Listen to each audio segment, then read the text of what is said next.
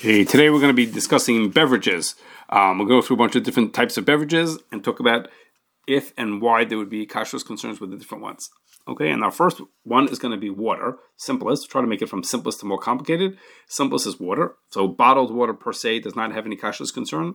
Same is true also, excuse me, of carbonated water, meaning seltzer. Um, also, no kashrus concern as is. But if the water or the seltzer is flavored, then you need hashgacha for the flavor itself. Um, so, like for example, so lots of seltzers are flavored, and hard seltzer is almost always flavored. Um, hard seltzer also has other kosher sensitive ingredients, so it needs hashgacha. Now, there most of the other additives that people put into water, such as fluoride or caffeine or minerals, most of them, just about all of them, are innocuous or always batel b'shishim.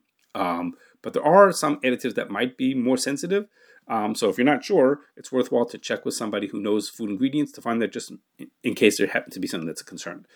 Um, now, these water issues become a little more complicated on Pesach for two reasons. Um, first of all, some people, some poskim are of the opinion that carbon dioxide that's made from chametz or kitniyos, um, which is not as unusual as you might think. So some people are of that opinion that that's that that is on Pesach. So that would mean is that the carbonated drinks uh, carbonated water automatically has that potential issue. And second is there are some additives that are added to water or to seltzer, which might be chametz, like for example sodium citrate. Um, and what happens is like this: um, when companies that bottle water, sometimes from the bottling to the t- to the time that it makes it to the to the supermarket is very short, which means is it's possible that this chametz ingredient, let's say I mentioned sodium citrate, was added to the to the water to the water or the seltzer on Pesach. On Pesach, chametz is not bottled even if it's in the tiniest amount, and therefore, um, and it might show up in the supermarket before Pesach is over. So a person going to the store in the middle of Pesach might be buying um, something with a small amount of chametz that was put in on Pesach, which couldn't be bottled. Had it been put in before Pesach, it would be bottled. But this is a this so this is a possible concern. Um, so, um, excuse me. So now, both the chances of this happening are pretty small. That the, that the ingredient should actually be chametz. Had it been kitniyos, kitniyos would be bottled before Pesach. But I'm sorry, even on Pesach. But the chances are, it, it is possible that it could be actually chametz, and that it was put in on Pesach. And by the time I, when I bought it, it had been, it was not bottled on Pesach. Um, so, um, you know, some people for that reason choose to be more cautious and avoid any small chance of any chametz, and would want to buy the stuff with, with hashgacha or buy it before Pesach. Okay, that that that only helps for this second issue. It doesn't help for the carbon dioxide issue, which is, of course, a problem even if they bought it before Pesach. Okay, now our next group of, of beverages are fruit juices. Now, the juice of almost all fruits and vegetables is inherently kosher. Um, one exception is grape juice. Uh, the grape juice it needs hashgacha because uh, grapes that are the juice of grapes that's touched by someone who's not Jewish or poured by somebody is called stam yayin. It wouldn't be kosher. So, so grape juice is an exception, but by and large, all other um, juices um, are inherently kosher. Now, what happens is that once you squeeze juice out of a, out of a fruit, uh, it's going to spoil in a couple days unless you do something to keep it from spoiling. So that's not obviously not very practical for a manufacturer. So one thing they could do is they could freeze it, uh, and that if you freeze the juice, there's no kashrus concern. Usually, frozen juice is actually concentrated before freezing, and that also doesn't pose a kashrus concern. So, frozen juice is okay without hashgacha, assuming it has no grape juice in it and it doesn't have anything else, any other kosher sensitive ingredients. If it's just pure juice, um, then that's okay. But that's one way of, of making sure the juice doesn't spoil. But much more common is that the juice is pasteurized. Pasteurization means is you heat the juice up for a couple of seconds um, and that uh, neutralizes any pathogens that might be in there and prevents spoilage short term or even sometimes long term. Now, sometimes pasteurization is so strong that it makes a product which is shelf stable, meaning it could be on the store, doesn't have to be in refrigeration, um, like a can of tomato juice or a juice box or a bottle of apple juice. those items sit on before you open the package. They don't. They won't spoil. The pasteurization is done so well that they won't spoil as is. Other times, pasteurization is not as strong, and the juice, the, excuse me, the juice will be needs to be refrigerated um, to keep it from spoiling. Like think about orange juice, um, that that typically it's past- it is pasteurized, but typically it needs to be refrigerated to keep it to keep it from spoiling. The pasteurization and the refrigeration together. Now, the, the equipment that people use to pasteurize, either type of the pasteurizations that I mentioned, that equipment is very flexible. And the same equipment that's used to pasteurize juice could also be used for, for, for apple juice, could be used for grape juice or for milk or even chicken soup or anything else liquid. Um, the, the, equipment is very flexible and, you know, change the parameters a little this way and all that way, and all of a sudden it could process something else, which means is that pasteurization potentially um, compromises the status of a juice. Even if the juice is 100% pure, there's a, the equipment, the fact that it's made on non-kosher, uh, on, on, it's pasteurized, raises concern. Uh, and therefore, we tell people that they should buy um, uh, we should buy, yeah, people should buy uh, juices, uh, even if it's 100% pure fruit juice, it should be bought with hashgacha. Now, one uh, exception to this is I mentioned orange juice. Um, and I, I, mentioned it beforehand about being something that's pasteurized, and it is pasteurized. Um, but uh, just just the way that it's done um, it, it t- makes us feel that um, it's better to buy it with hashgacha but if there are no brands that are available with hashgacha, then it's okay to buy it, assuming it's a refrigerated orange juice, not one that's shelf stable, not one you know it has to be one that goes in the refrigerator, and that there are no other ingredients that are kosher sensitive mixed into there. Okay, now let's move on to another category within sort of within the juices. I mentioned it in passing, which is grape juice and wine. Now, grape juice and wine, which are not mevushal, uh, if they get touched or poured by someone who is not Jewish, they become assur stam yayin. So any product that has grape juice or wine in it automatically needs hashgacha. Um, that means the juice or the wine itself, obviously, but even something else, if it has, I don't know, mustard that has wine in it, automatically we need hashgacha because of those sensitive ingredients. Uh, not everything that's, not all grape juice and wine well, is actually called grape juice or wine. Some other names um, that they might go by are, I'll just mention a bunch, uh, brandy or champagne or cognac or grappa, marc, port, sherry, or vermouth. All of those are items that are made with or from grape juice or wine, um, and they all need hashgacha because of this concern of that they might be stam yayin. Um, now, while mentioning this, excuse me, there are many manufacturers who sweeten drinks with what's called white grape juice concentrate, um, which is a way of getting the sugary portion out of the grape juice. Um, it makes their labels look nicer, makes people feel like they're getting something healthier than just getting sugar. Um, and since it's made from grape juice, um, it needs hashgacha, as I've been mentioning. Uh, and sometimes companies will use a more ambiguous term instead of telling you what kind of fruit juice is in something. They'll just say fruit juice, um, and that's that's a that makes a person be suspicious, um, and makes a person be have to. You should be more cautious to say, hmm, maybe that juice that's in there is grape juice, or maybe sometimes it's grape juice, and that's why they're using this ambiguous term, uh, fruit juice. Now let's move on to uh, a, a, next item, and that is soda. Um, soda is made, all sodas are made of five components, and they are water, carbonation, like, you know, carbon dioxide, some kind of a sweetener, flavor, and then some minor ingredients. Okay, which all kinds of different minor ingredients. Now, we I already told you earlier that water and the carbon dioxide don't pose any kashrus concern. The sugar and the sweeteners are also innocuous and the minor ingredients are usually either innocuous or batel b'shishim. So of our five ingredients, we're covered on four of them, and we don't have any serious kashrus concerns with those other four. So um, another thing is, wait, another thing is that because the soda is carbonated, um, it won't spoil. That in itself affects the pH, and it's not the, the soda themselves will not spoil. So they don't need to be pasteurized or hot processed at all. Okay, uh, actually, it's just the opposite sodas are, are uh, processed specifically at cold temperatures because it helps keep the carbon dioxide better inside the drink.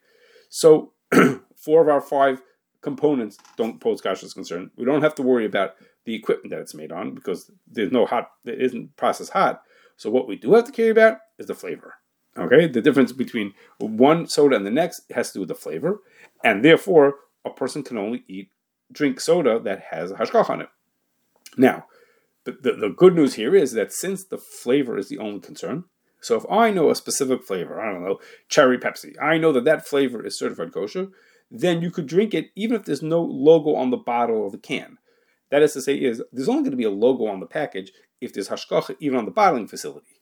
Um, but but if there's no logo and it is that specific thing, it's uh, the Fanta uh, Fanta orange. The, and the, if Fanta orange, if the Fanta orange, the, the, component that creates that flavor is known to be kosher, then you could drink it regardless of which contain, you know, whether the package has a logo or not on it. And uh, and in order for people to figure that out, well, how would I know whether Fanta orange is or is not kosher? So the CRC and others keep lists. They, you know, they work with the hash, they find out from the hashgachas which uh, varieties have hashgacha, which of those flavors have hashgacha. Most of them do of the big brands, and then they keep they compile a list for people to know which ones they can drink now. Now, that this that I've told you about the sodas, about how you can drink them once you know the that the flavor is certified, has one serious, one significant caveat to it, and that is um, the the flavors that are made by these large producers, I'm thinking like Coke and Pepsi and Dr. Pepper, the three big producers of soda in the United States, they're only certified when they're made in the United States or Canada. If the same exact product, when you pick up, I don't know, uh, grape Fanta in Europe or South America, might not have hashgacha, might not be made in the, the same way or with the same ingredients as are made or the same suppliers of ingredients as they are in the United States, and therefore the list of approved beverages, approved sodas, is only reputable in countries that they were made for. So if the list says these are made for the United States, they made for the United States and Canada, then that's fine. If it says Mexico, if it says that it is, then it is. But otherwise, you should not assume that just I'm sorry, just because it's good in one place, that means it's going to be good in in a different location. Because in fact, um, they, the recipes sometimes are not the same, and even if the recipes are the same, the uh, the ingredients may not be the same uh, in one place. The, the ingredients used over here, which are made sure that they're kosher, might not be the same suppliers in other places like that. Okay, our, our next category is energy drinks. Um, energy drinks have many more ingredients than sodas do, uh, and that in itself is a reason why they need hashgacha. They're not they're not as simple or as straightforward as sodas are. Also, most in in a lot of cases, the energy drinks are not carbonated, and as a result, not always, but all, in many cases, they need to be pasteurized to keep them from spoiling. Uh, and since uh, th- that pasteurization involves heat, uh, and that though that equipment is invariably used for other beverages also, therefore you need to have hashgacha to make sure that not only the ingredients were kosher, but that the equipment was kosher when this when this specific drink that you want was processed. Okay, and now our last section um, is about alcoholic beverages. Um, I'm going to give just a brief overview of the potential issues that there could be with alcoholic beverages. Um, and b- before I tell you uh, the potential issues, I, I just want to throw out that there are two things which complicate the hashgacha or the kashrus of alcoholic beverages. First is um, that there's no, in most cases, there's no legal requirement for the producer to put the ingredients um, on the package they, they, they, don't have to write anything. They just type the name of the uh, type the name of the product, and they don't have to tell you what's in it. So that sets us back. We can't know what's in there because they don't tell us what's in there. And the second is um, most of these products don't have hashgacha on them. It's not there's more and more every day, but not not like other types of foods. So it's really hard to know what you could drink. Okay, so now that we know that that sort of introduction, there are four potential reasons, four potential issues that there could be with alcoholic beverages. Um, the first is like this: the the the most the, the, the base recipe for a bourbon or tequila, or beer, these kind of things are pretty straightforward. Um, everybody knows that you make beer from the following ingredients or bourbon from these ingredients. But companies add all kinds of things to to make their product better than the other guys, and sh- reason why you should buy my product instead of that person's product. Um, the, in, traditionally, the most serious concern that there was was that there might be stam yayin mixed into it, like you know wine or grape juice mixed into it. But in more recent years, people add all types of things, flavors and lactose. Lactose is the sugar from milk, um, oysters, clam juice, and who who knows what else. People have been adding all types of things into there, um, and in order to uh, evaluate whether that is or is not a concern with a specific thing, someone really needs to know, excuse me, what the regulations are for different uh, products and what the common practices in the industry. What do people? What are the laws about making sake? What's the practice of people who make scotch? What do they? How do they do it? What do they do? So you have to know what's legal and you have to know what's actually being done in practice to understand how much of a concern it is for each particular product. The, the second issue is um, even if there are no ingredients, um, these products, almost all of them, are distilled, which is to say, it's, it's it, that's a, a, way of heating up the, the the beverage to concentrate the amount of alcohol that's in there. Um, and the same, uh, and in this, or, or, for that matter, might have been even produced also on. And I'm sorry, sometimes the, the production, the, the creation also involves heat. And the concern is that that same equipment might be used for not just for this specific beverage that's in your hand, but for something else also, which would make the keilim not kosher.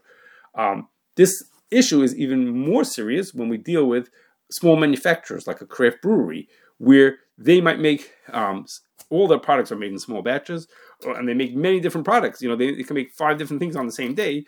Um, so it goes straight from something that was treif to something that was kosher, and w- which would compromise the kosher product. Okay. Third issue is um, that it's a, a long-standing practice for people who make liquor that they age it for many years to make the uh, to improve the the taste of the beverage.